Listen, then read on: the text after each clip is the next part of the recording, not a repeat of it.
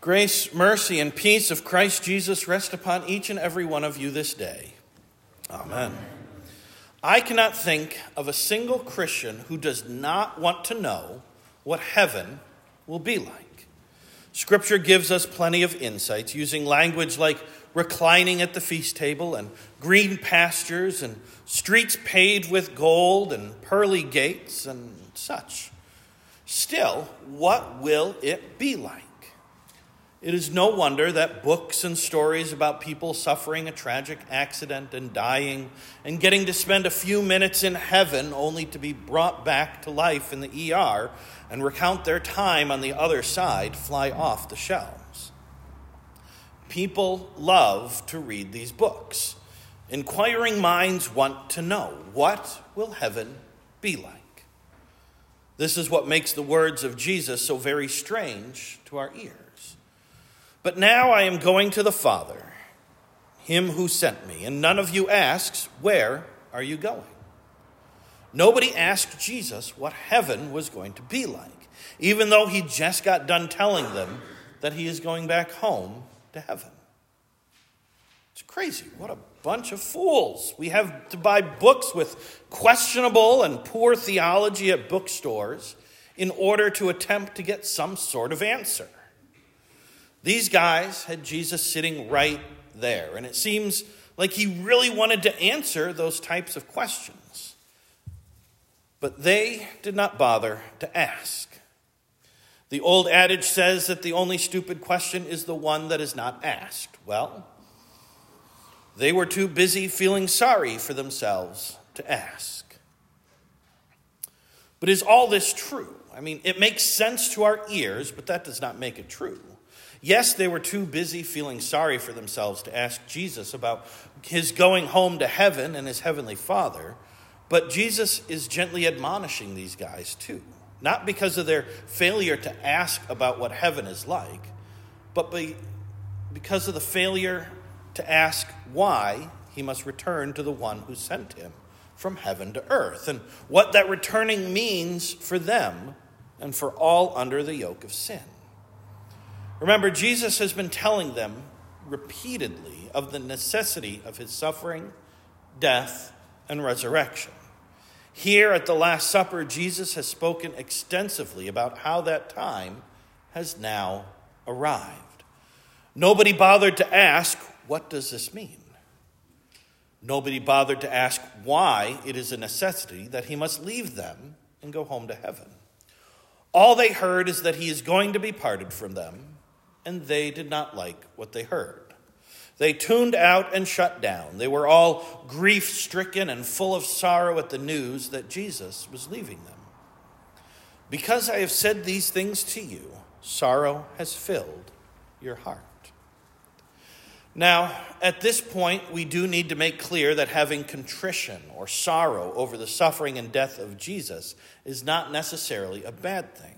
After all, if you truly understand how bad sin really is, repentant sorrow and grief is the absolute right response.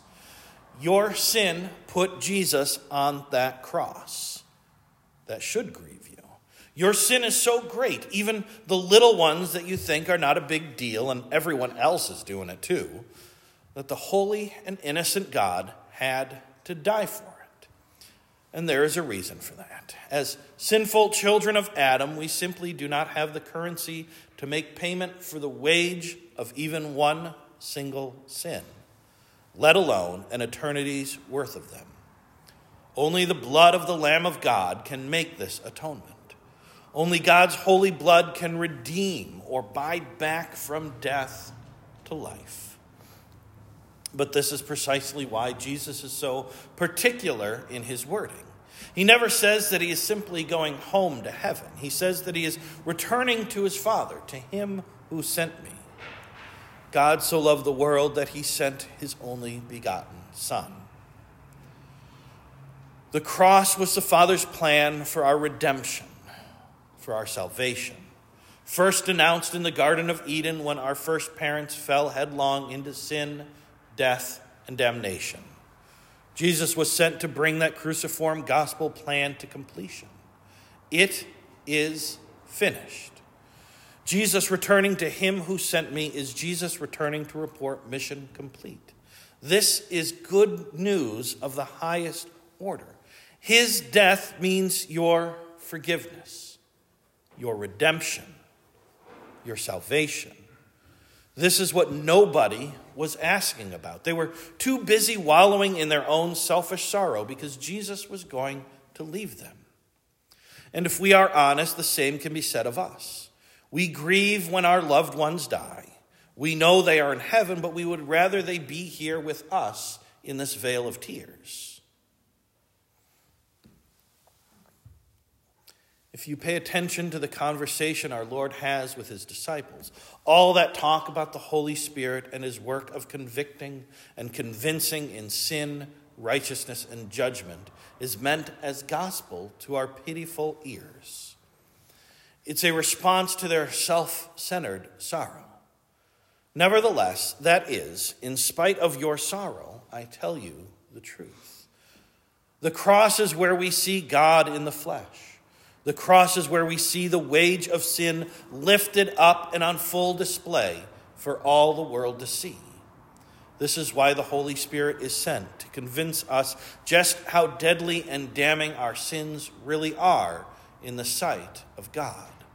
If they were not such a big deal, then Jesus would not have to die for them. Do you need to be convinced of your righteousness or receive the conviction of your righteousness? Again, look no further than the cross. Here is where it is finished was spoken in victory. Here is where all your sins were forgiven. Here is where the full wage of your sin was paid in full. Paid in full with the lifeblood of Jesus. How often, though, do doubts creep in? There's got to be a catch, right? God says it is finished. The reply comes, Yeah, but what do I need to do?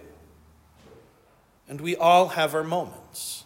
Many a good Christian struggles in doubt simply because their feelings trump God's justifying word. I don't feel saved.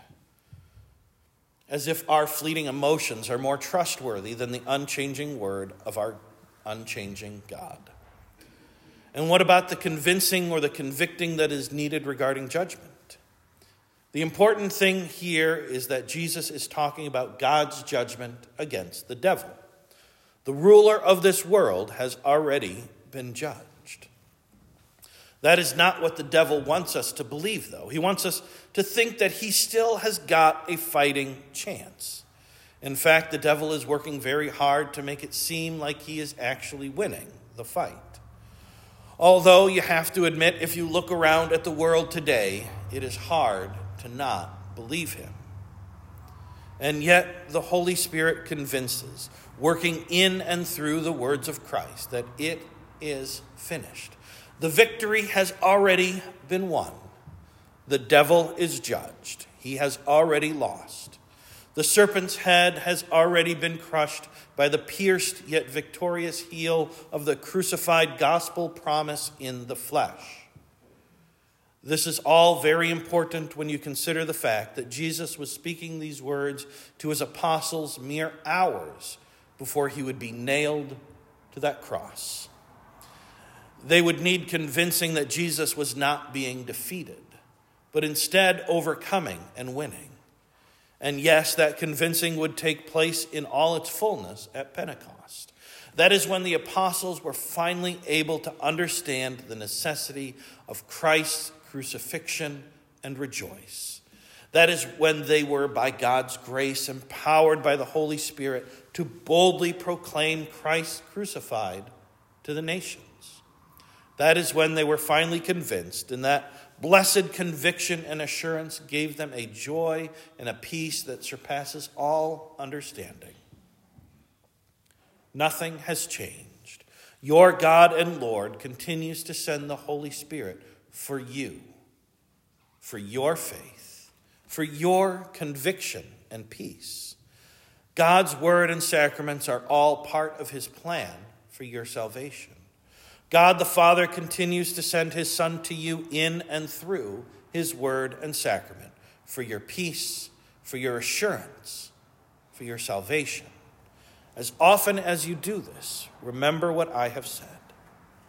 The Holy Spirit, who proceeds from the Father and the Son, still comes to you to work and nourish the saving faith in you, to convince you of these life giving realities.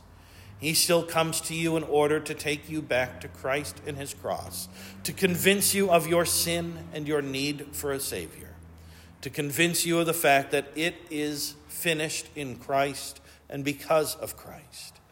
To convince you of the fact that Christ lives, the victory's won, and sin, death, and the devil have already been judged. They lost. It's a done deal. Nothing has changed. May Almighty God, Father, Son, and Holy Spirit grant you the conviction of sure and certain saving faith, faith that hears and believes and rejoices in, and boldly proclaims all that Christ has done and continues to do for you. May this good news of Christ crucified guard and keep your hearts and minds in faith until life everlasting. Amen.